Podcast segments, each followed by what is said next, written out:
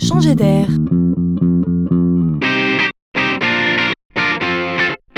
C'est la chronique de Laurent Collen. Merci de votre visite, monsieur Collen. Pour nous aider à mieux vous servir, pourriez-vous nous dire si vous étiez très satisfait, plutôt satisfait, moyennement satisfait ou pas du tout satisfait? Bon alors dites-moi, vous répondez souvent à ce genre de questionnaire, vous? Oui. Eh bien vous êtes gentil, merci pour eux. Nous sommes souvent sollicités par ce type de questionnaire, ils sont papier, ils arrivent par mail, par SMS ou parfois même administrés par de vrais gens. Ils sont partout.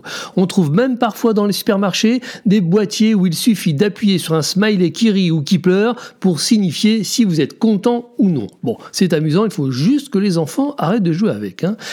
Mais le monde change. Bientôt, et ces nouveaux, nous serons peut-être sauvés par la reconnaissance faciale.